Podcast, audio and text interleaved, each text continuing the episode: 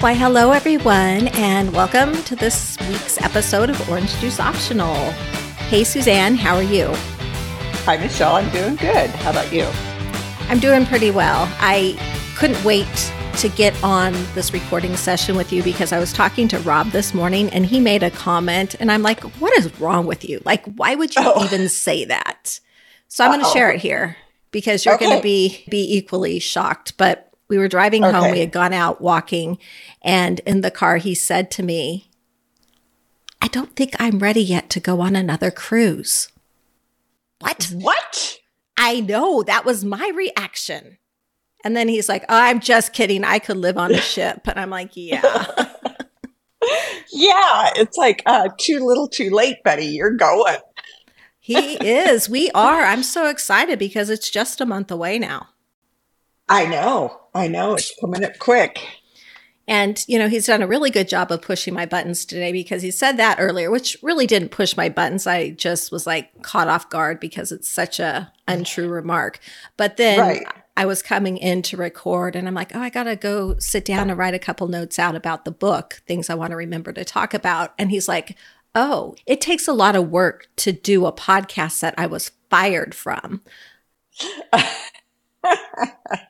he thinks we fired him.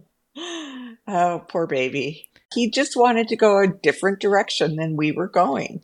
And he can do that. Like, I think it would be a very successful show, but you can't do a betting show when you tape the episode before the game and then it gets released two weeks after a game because it doesn't work. Good and that's point. what I treat. I keep trying to tell him that. And yeah, it's a lost cause. Yeah. Well, so. we'll have to, in the future, near future, we'll have to work him into another podcast. And yeah. Um, that terrifies me. It was so funny yesterday because we met with the architect who has designed mm-hmm. our new home and he was laughing about the Zoom calls we have.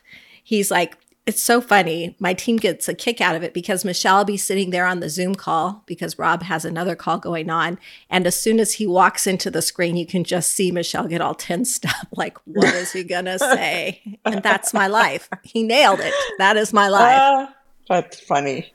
so, anyway. Funny, funny. Yeah, well, that was my morning. And I'm warning listeners already that this could be a little bit of a supersized episode because, as you know, it is a book club episode we read Homecoming by Kate Morton, but there are mm-hmm. a couple current events we don't want to put too much time in between. And so they recently right. happened.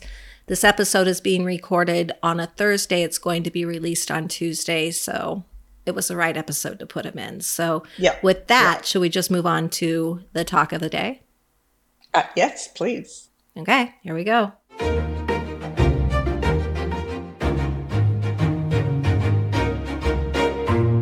Okay, it's time for the talk of the day. And there are a couple current events that we couldn't let too much time go without addressing. And I know you know what both of those are, but which one would you like to talk about first? Oh, okay. We're going to start the drama prince. Yeah. And because that's, you know, it'll get better as time goes on.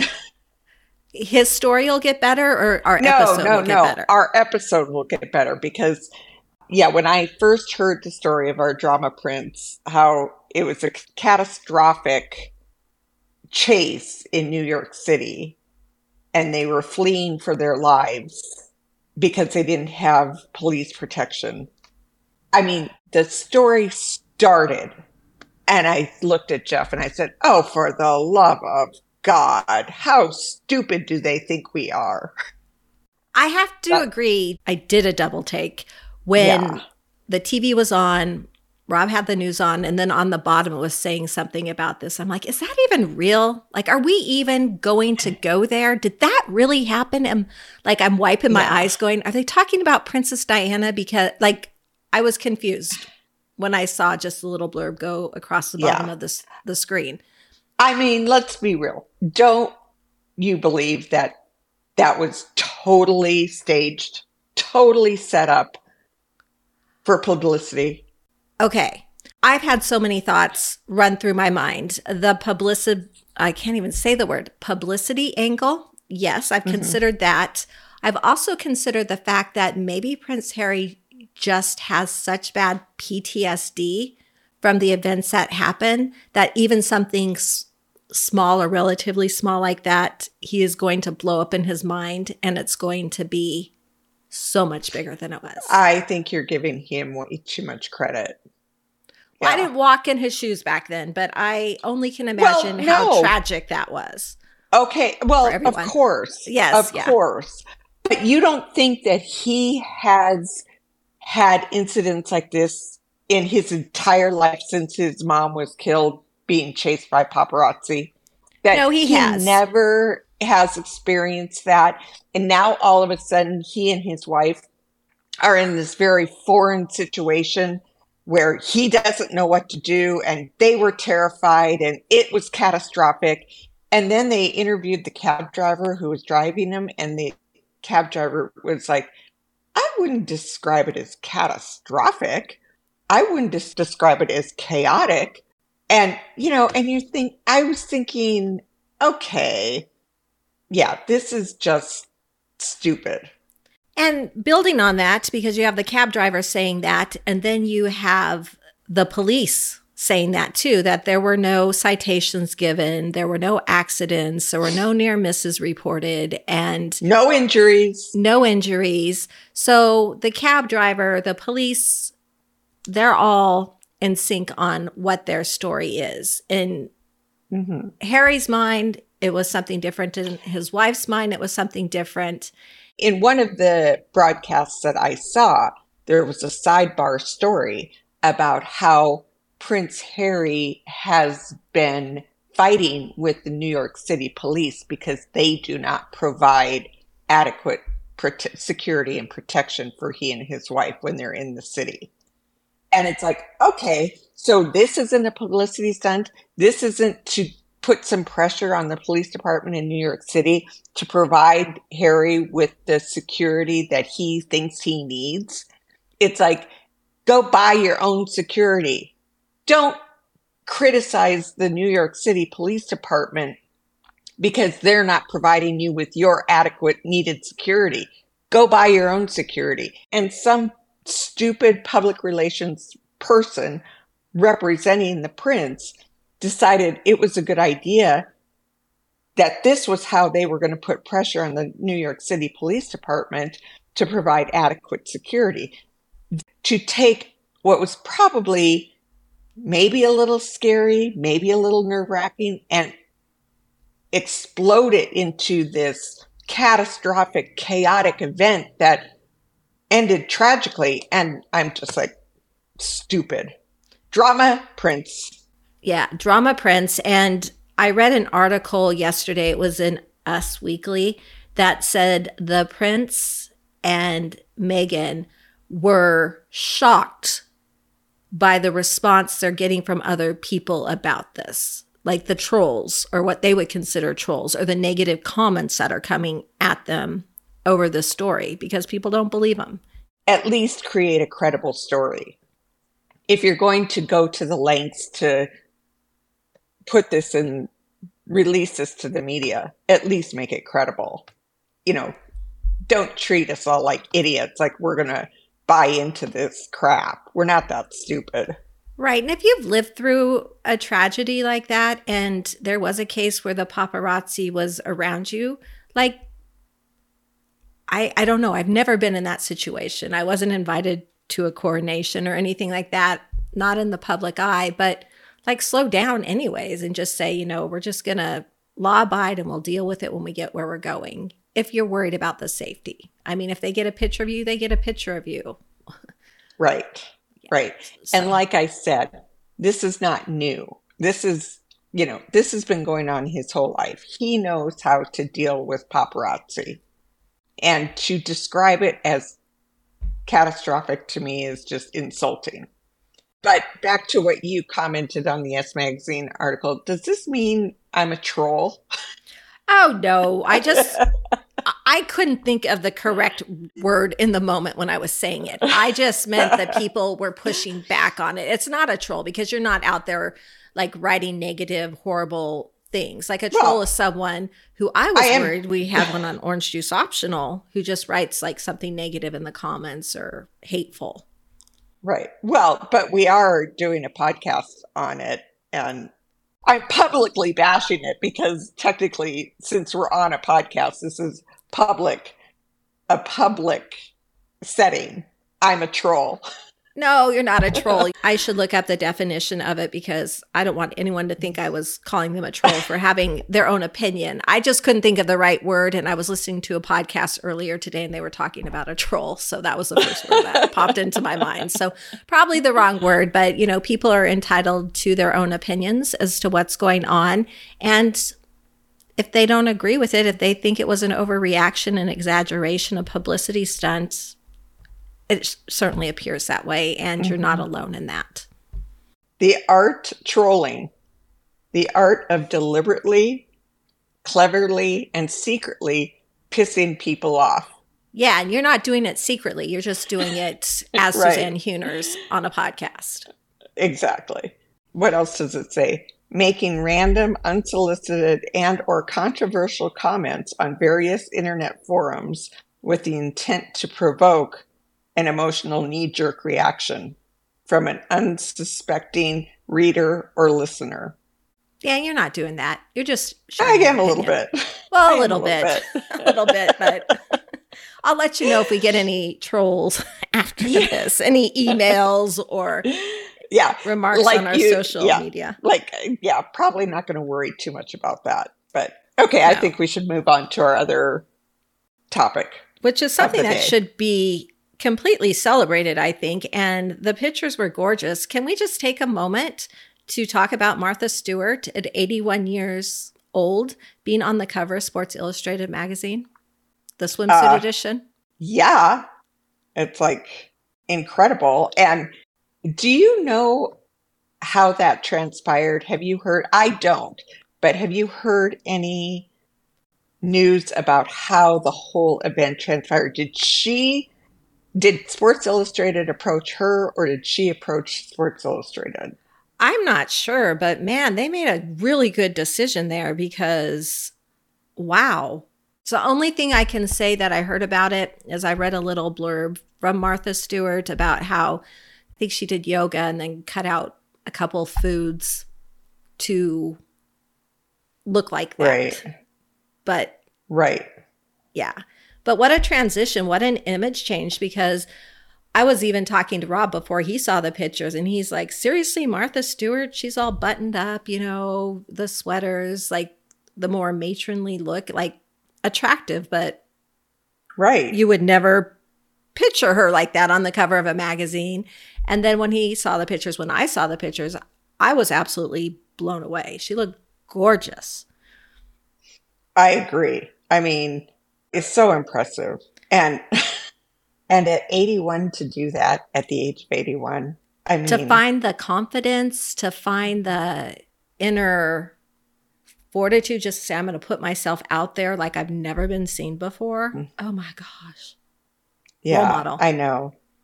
And she did it so classy. She didn't have to wear right. like a bikini or anything. She just looked beautiful and Right. Her comment about it, um, let's see. I am reading this from the British Broadcasting um, Network. She told the magazine she wanted to inspire other women and she was thrilled to appear on the cover. And this was her next quote I don't think about age very much, but I thought that this might be kind of historic and I better look really good. and she nailed it. She did. I'm going to add on to this and I'm going to out myself a little bit, but I'm sure everybody already knows. Eva has had me put some things out on social media where she wants us more involved. Like she wants our faces more involved so people can get to mm-hmm. know us. And so I did that, but I found that I looked a little bit better using a Snapchat filter. So oh. Interesting. While it's still my bone structure and it's still my facial expressions, my skin looks a little bit younger, a little bit more glowy than it does in real life. And yeah, I started to think, I wonder what type of filter they put on that Sports Illustrated edition, like to smooth um, out any lines. But she looks good all the time, but I'm just saying. Right.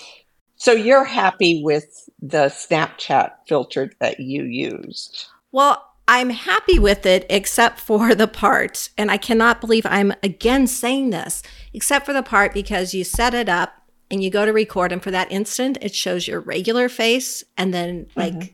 the enhanced face. And I look like an old hag in I my mind. Yeah, no, in I your mind. do. It's so bad. Like I was crying yesterday. I was absolutely crying. I just turned 52 and mm-hmm. it's like seeing my face as this old woman for the first time in comparison. Mm, interesting. Yeah. And should I feel bad or ashamed that I used a Snapchat filter? I don't think so because I think a lot of people use it just to give the highlights and the glow and the perfect makeup. It's kind of like having your own glam squad without right. the glam squad. And it's right. kind of like getting a facelift without really getting a facelift. But then I have to think mm-hmm. when people see like my real face, which again, same bone structure, mm-hmm. same everything, are they just going to think I'm an old hag? So, well, okay, you're being pretty hard on yourself by describing yourself as an old hag. You are not an old hag. You're 52 years old. I like, saw the difference. I saw yeah. what I look like in the video without, and I'm like, ah. Yeah, I don't know. I struggle with that whole that whole concept. I actually have a couple different friends who touch up their photos before they'll post anything on Instagram or on Facebook. And it frankly has never occurred to me to do that. My attitude is, you know, I am who I am. And why go to the effort to make myself look like something I'm not?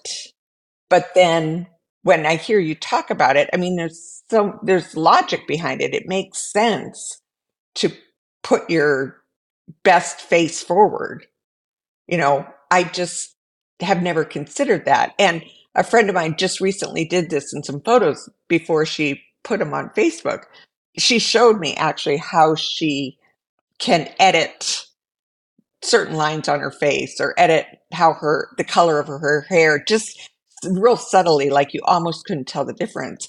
But it does actually really make a big difference when you actually see the finished product when it gets onto Instagram or Facebook.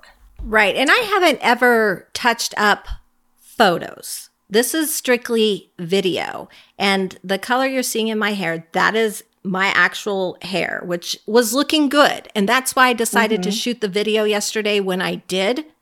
However, mm-hmm. I had just gotten done working out. I didn't have mm-hmm. any makeup on, and so that could have played Contributed into how you felt, felt you after when I looked at my real self. Because right. truly, again, it just mm-hmm. highlights everything and probably takes a little bit of time or a little, yeah, years, wrinkles, and kind of washes right. them away. But I don't know if I can keep doing it that way just because it makes me feel bad about being older now. Right. Well, and I found another quote by Martha Stewart about her posing. And I'm sure that there was a lot of touch up done. And I wish I could find something that's that asks an article that asks her that specific question, you know, how much touch up was done in these photos. But she says, I hope this cover inspires you to challenge yourself to try new things no matter what stage of life you are in. Changing, evolving, and being fearless. Those are all very good things indeed. Man, is that our sip of the day already in the middle of the episode? I, because that's beautiful. I, well, it is. And yeah, and now, I mean, and now you've brought attention to you know, when I look at those pictures, I think like I think, and it's like, well, that's just how she looks. And it never occurred to me until you brought it up that there was probably a lot of enhancing done in these photos. Yeah, I'm not saying a lot of enhancing. I was just more worried, but more talking about the face because it looked pretty flawless, or the angle of the camera made it look like age wasn't even a factor. She did not look 81. She Well, no. Like like for example, in this bathing suit on the cover I'm look which I'm looking at right now, there had to have been touch-ups because her decollage is so smooth and young. And at 81 there's no way it could look like that without some help. Right. And I just want to say that everyone is beautiful. And as we age, instead of fighting the wrinkles, which society make you know you feel like society is frowning on right. and your own you're your own worst critic but every wrinkle that we have we earned with a smile we learned earned with an experience we earned mm-hmm. and it's something really to be celebrated but right it's hard so why are it's you so yeah hard. but so yeah. So why is it because our culture or our society shames us for aging? Why is there the need to cover up those wrinkles or or camouflage those wrinkles? Because what you're saying makes so much sense. It's like, yeah, we've earned the the aging we have, so why camouflage it? Exactly. And I was even talking to my son Cameron and you know, I, I turned 52. And so there's a little bit of looking at yourself in a different way as you age every year. And I said to Cameron, men, you know, when they get older, they look so dignified. But women, there's almost this you feel like they don't, or society has said they don't, but actually, age mm-hmm. is beautiful. And Cameron's like, I completely disagree with you about you know men just being dignified i think he sees beauty in it all and so mm-hmm. as an mm-hmm. aging woman why can't i just embrace where i'm at and see the beauty in all of myself rather than the flaws like i earned right. again everything so. right well and on that note which i absolutely believe uh, we have an entire podcast on this topic yeah um, we probably need to move on to the book so we get that in today's episode because I'm sure everybody is super excited to hear what we thought of Homecoming. Are mm-hmm. you okay with that, Suzanne? And then we'll like shelf yeah. this conversation and we will save it for a later uh, date. Yeah, future podcast. Yes. Yes. in that. the very near future podcast, because right now this topic is very current. We're feeling we're experiencing life as we do. And I think maybe next week. Yep, sounds good to me. Okay, well, let's move on to Homecoming by Kate Morton.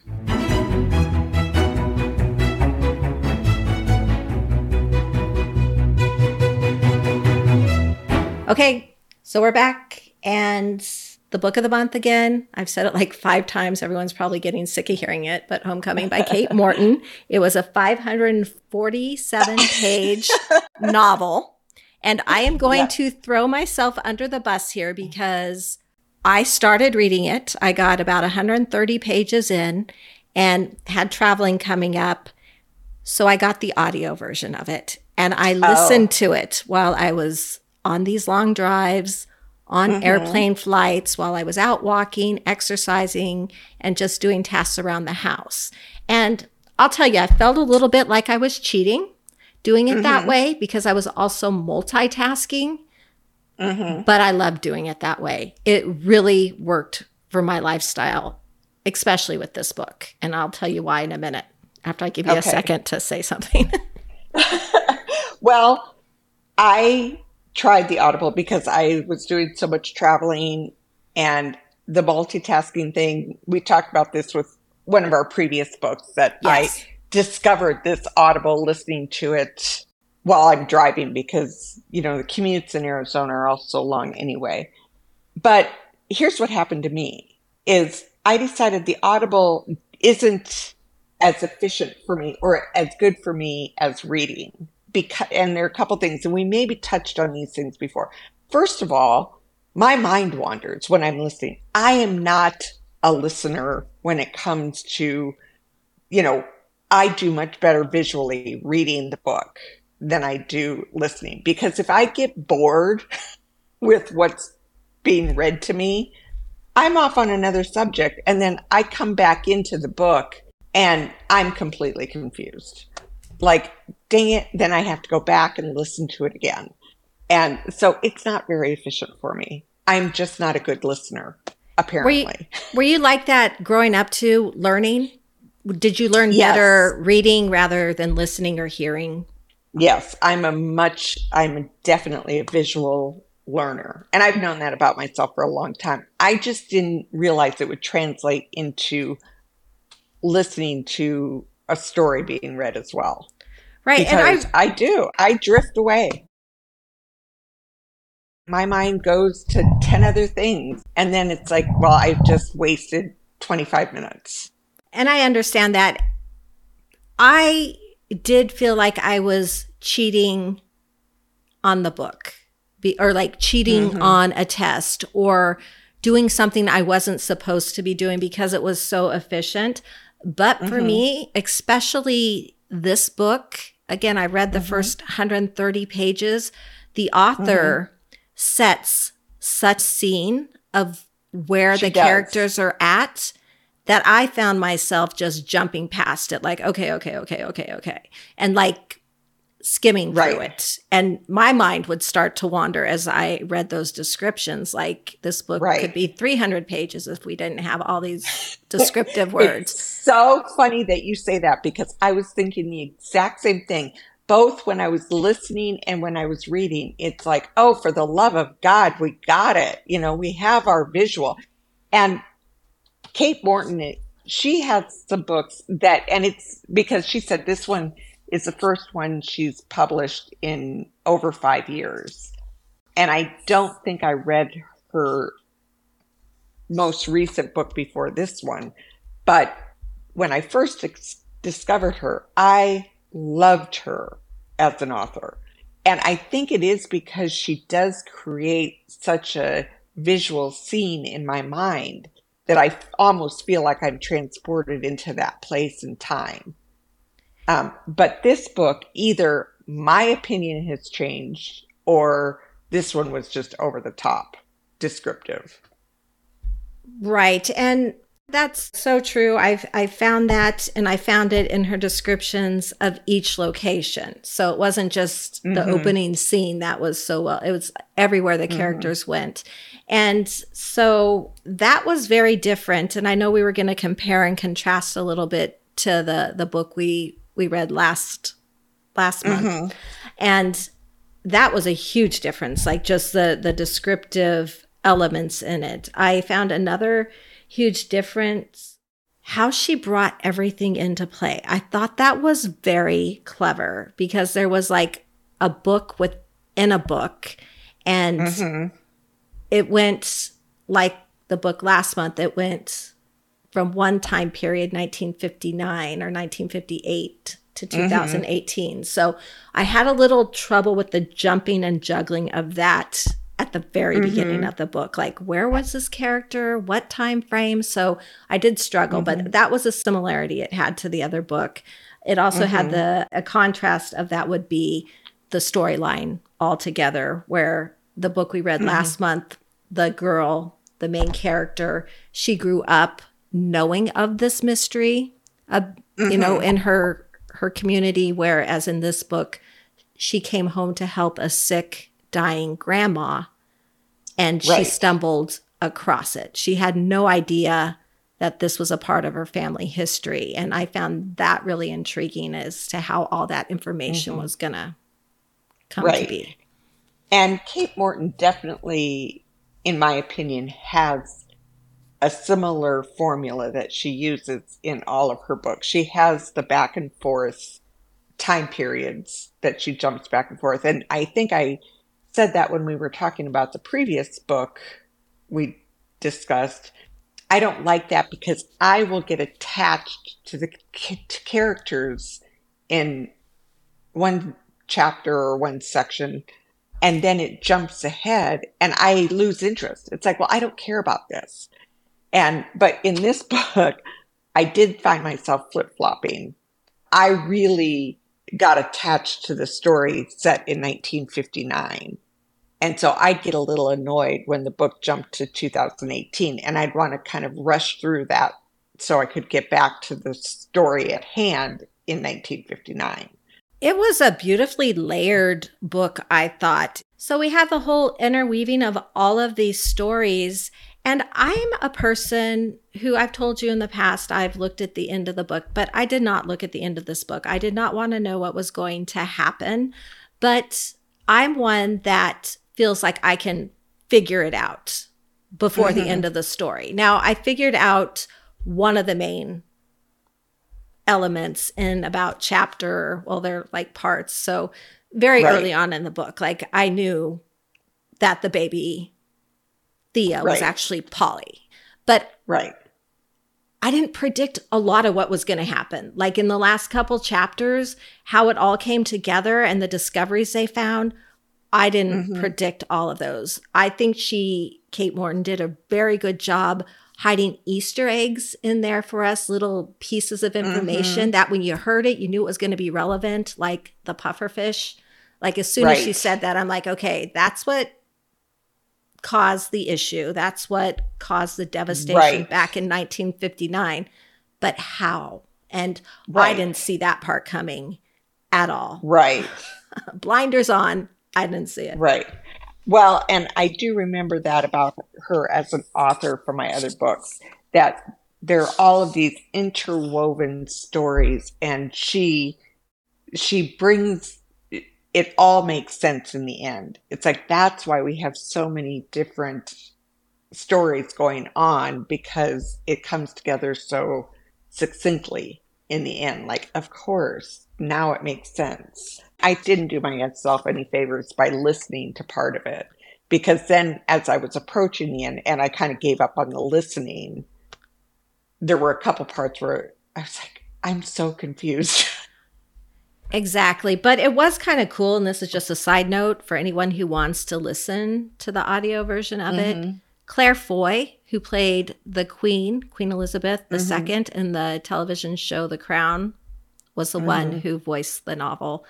She did a right. fantastic job. But I did. She did. I did have to like laugh the first time she was doing a male American accent. It was just a little bit right. different. And so I'm like, oh, you know, she's doing really well, but like you can tell there's something right. a little different. Well, and I I was going to go so far as to say that's the other problem I have with listening to the audio version because when it's a male voice, I want to hear hear a male voice. When I'm reading the book in my mind, I'm hearing a male voice. So it's like when I'm listening to someone read me the book, when it's a male narrative, I want to hear a male voice. I don't want to hear, and I love Claire Foy, and she did do an amazing job. But I think that's my other problem with the audio version.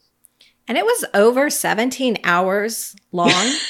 And how long do you think that took to record? Oh, I know. Months, I mean, probably. It, yeah, a little months. bit at a time. Yeah. Anyway, so for those who haven't read this book, you should probably shut the podcast off now because we're going to give a brief synopsis and then maybe go into a couple of the characters and mm-hmm. how they behaved and if you agreed with them, if you liked them. So if you haven't read it and you're planning on it, shut mm-hmm. this off now. So, do you want to give a brief synopsis of the story or do you want me to do it? I, you go right ahead. Okay. So, as we previously mentioned, this is a story that took place on two timelines, a shared timeline, but at two different points in time. The first one took place in 1959 in Australia, in a, a small town in Australia. And there was a family, there was a mom, a dad, and the dad was away on business, and she had four kids, the, the youngest being a baby. And it starts out on Christmas Eve, and on that day, a tragedy occurs. The, the bodies of the whole family, minus the dad and minus the baby, were found deceased mm-hmm. down by a river. Then Correct. the second timeline starts in London. The granddaughter of, well, I guess we didn't even get into who Nora was, but we'll do that in a minute. The granddaughter of somebody related to that family finds out her grandma is sick. And so she goes back to Australia in Sydney, I believe, to mm-hmm. be there for her grandma, thinking her grandma was going to recover, thinking her grandma was going to get better, but the grandma ends up passing away. But while she's at the house and she has time on her hands, and like the book we read last month, this lady is also a writer, she stumbles upon a mystery. She learns that her family has this connection to the family that died back in 1959. And then it's kind of bringing in all the different character perspectives through, again, a novel within a novel, old audio clips, mm-hmm. old memories, flashbacks, points of view, diaries to unravel this whole mystery. Right. Did I leave anything out? I mean, I haven't mentioned any of the characters' names yet, but that's basically. No, yeah, that's basically the story and how it goes. Okay. Well, the reporter or the granddaughter, her name is Jess. She goes home to assist her grandmother, whose name is Nora. Now, Nora's connection to the deaths back in 1959 is it was her brother's family. Right. Nora is a woman who, at the time of the tragedy, was with the family. She just was pregnant and opted not to go on the picnic, wasn't feeling well. As we all know, Australia during those months is very hot. It's different than here in the United States or a lot of places in the United States. It's summer there. So she decided to stay back. Mm-hmm. And it just set off this whole chain of events that right right they all come right. together but wow what a ride mm-hmm. yeah yeah and a lot of this story too it had to do with the interactions between nora the grandma her daughter polly who turns mm-hmm. out to be the little missing baby from mm-hmm. so it would have been her niece but she, polly never knew mm-hmm. that she was raised as a daughter and then polly had a daughter who was jess and because of all of Nora's secrets, because of the way Nora was so protective of Polly and wanting mm-hmm. to keep her own secret, she really fractured that relationship, I felt, between Polly and Jess. Correct. I think you you've sum, summed that up very well. Okay. Well, I don't want anyone to be confused. And again, if you haven't read the book, you're going to be confused. But yeah, it was pretty remarkable how it all played mm-hmm. out. What did yes. you think of Nora? Did you like her? Well, in the beginning, I liked her because we were looking at Nora from Jess's viewpoint. Exactly. Um, but when Jess was starting to unravel some of the mysteries behind the murder or the death in 1959, more and more came out about Nora that it was like, oh, she's not exactly the person Tess thought she was. So, yeah, I think my opinion of her shifted during the book. I guess what I liked about Kate's writing was she always brings an element of fate into the story because the way everything played out in 1959 the way that the timeline then connected there was a whole mm-hmm. element of fate in there because Nora had had trouble getting pregnant. She was pregnant, but this tragedy brought on early labor and the baby mm-hmm. was lost. But she didn't tell anybody that. She didn't accept it right away. And it just so happens that her niece, because of circumstances that you'll have to read about, too much to go mm-hmm. into, ends up in her garden and she finds her there but never tells anybody that that's who the baby is. Right. She has a lot of motivation to keep her secret. And so I kind of felt like she made a deal with the devil or the killer because they all blamed the mom. So they all blamed Nora's sister in law, Isabel. And right, right. Yeah she she made a, a de- that so Nora then made a deal with the killer who was also involved with the baby's disappearance at first.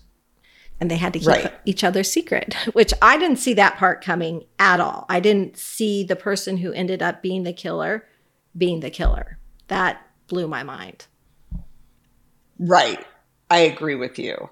And yeah, although again, I go back to when all of this was being revealed in the book, you know, probably the last hundred pages of the book would be my guess, when it's all starting to surface, I'm thinking I should have just started reading the book here and forgotten everything else that I read or listened to because there was a point where I was like, okay, wait a minute. I have to go back and try to remember how this fit with this situation. And really, in the last hundred pages of the book, that's when everything culminated anyway.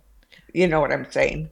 I do because feel that way at all? I did. There were, as I said, a lot of I call them Easter eggs hidden in there, little facts that were going to come out. But they told those stories like the, from back in 1959 through interviews where people are mm-hmm. still holding back information. So you're not getting right. the full story there, although this is the information that the author uh-huh. of the book inside the book mm-hmm. revealed. And so, yeah, really, if you just read the first couple of pages, got an idea of who the the characters were, and then the end, mm-hmm. there was a lot of extra information in there. It did tell a beautiful right. story. I mean, again, very interwoven, right. very creative the way mm-hmm. it all mm-hmm. came out, but mm-hmm. long. Right. Okay, so towards the end of the book, there were two situations that just Jess had to make a choice. Was she going to follow the wishes of her grandmother or was she not? Do you know which two situations I'm referring to? I know of the first one about opening up the box and or not opening right. it up and burning it. I, I know about that situation. Is there another one too that I not just... the burning one, the one where she, her mail um, Jess has mail, and one of the envelopes contains the cassette, but it says if um, oh, Polly yes. is still alive. She needs to open this. And Jess was up in her bedroom deciding should I open it or should I go downstairs where Polly was and give it to Polly? And she followed the wishes of the person who sent the cassette. And yes. she took it downstairs. And then they listened to the cassette together and then Polly read a letter that she found. But then later on, towards the end, and I don't remember how she found out about the suitcase in the secret room off the attic. But Nora's wish was that she go get the suitcase. I remember it as a suitcase. Maybe it was a box. I think it was a um, trunk. A trunk. Yeah. And she told Nora never to open the trunk, just take it out of the house and go burn it. And Nora, without hesitating, opened the box because she knew the answers were in that box. All of Nora's secrets were in that box. So tell me what you would have done. Okay.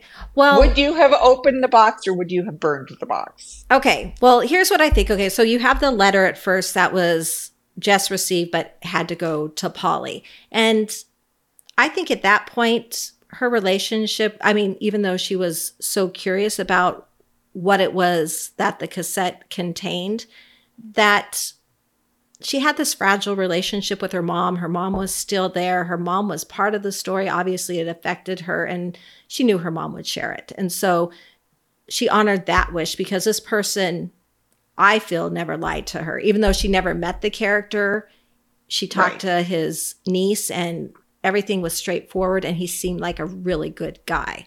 So I think she did follow that. And I think by the time that the solicitor came around, so the lawyer came and made this request on behalf mm-hmm. of Nora. Nora had asked for this to be done, and she wanted right. Jess to burn the trunk, and Jess made the decision not to. I think at that point, her confidence in Nora had been broken a little bit. Like all of her mm-hmm. promises mm-hmm. to do this and this and this, and right at that point, it's like, no, now you just need to tell the truth. Now we just need to know what happened. What is the mm-hmm. secret that you're hiding? Okay, but my question is to you, regardless of how you felt about Nora, I mean, if this, if Nora were your grandmother and you, and nothing had changed in your feelings about Nora, but she had left you instructions to burn the trunk without opening it. would you have burned the trunk without opening it? It's a hard one. I would have opened it. Yeah. And hands down 100% I would have opened it too. I mean, because... I I don't even think of it. I maybe would have felt a little bad about opening it like or guilty because I knew she didn't want me to open it. But you don't put a full trunk of something in front of someone and say, burn this without finding out what the contents are. I mean, you just don't do that. It was unfair of Nora to put her in that situation. I absolutely And if it were agree. me, yeah, if it were me, that's how I would approach it. It's like, it's unfair of you to ask me to do this, and you're already gone. So I can't go back and convince you that I should open it. And, you know, I can't fight my fight. You know, I can't win this argument because you're already gone. So I'm going to blindly take this, the contents of this trunk and burn it without knowing what I'm burning. No way in hell I'd do that. Yeah, no. And we talked last week in our episode about, you know, those secrets of the past dying with our ancestors and right have a you know it's our history too even though not directly, it still affects the lifetime we've had. So, yeah, I would mm-hmm. open it too. And I would probably feel a little bit bad and a little bit guilty, mm-hmm. but I think I get over it yeah. quickly. Well, especially if you find something that you find valuable, whether it's sentimental value, whether it's historical value.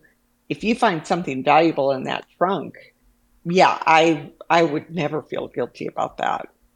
Yeah. And then, you know, Daniel Miller, who was the author of the book within the book. So he told the story of the 1959 mystery, mysterious deaths. Right. I really feel like he did such a good job, actually, you know, the the real author, but describing right. who each of these kids' loss were. That you know, as she pulled out those objects, like she could say to her mom, like, "This was your brother's jacket this was your sister's whatever this was your other sister's because right. like as soon as she pulled them out it instantly connected her to the history that was shared. Right. Yeah. Right.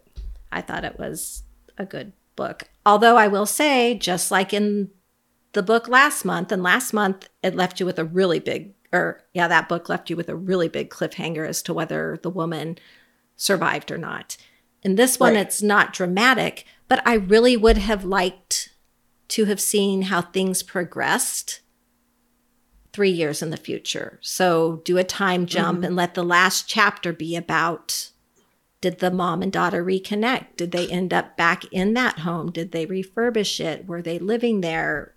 Were they doing okay once they processed it?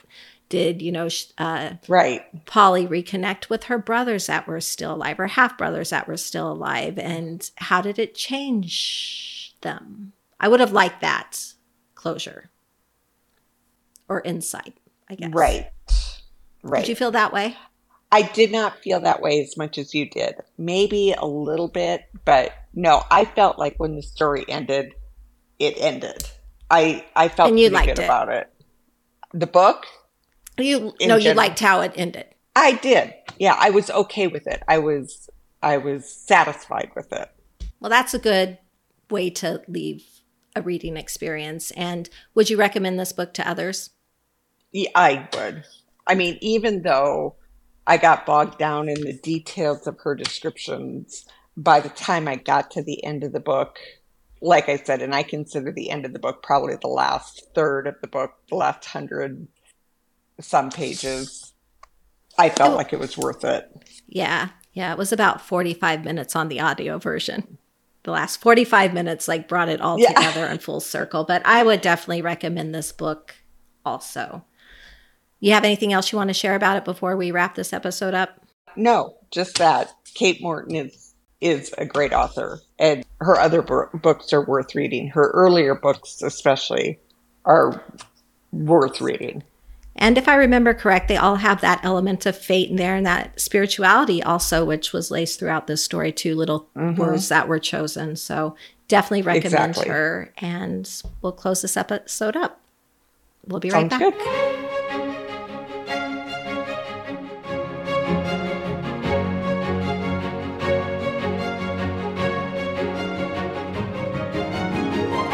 Okay, well, supersized episode, yes. We're already over 52 minutes, which is not typically how long we go since we've reformatted, but here we are. We still have a couple announcements. The first announcement being our 10K giveaway in May gift basket. Again, not $10,000. We have a winner.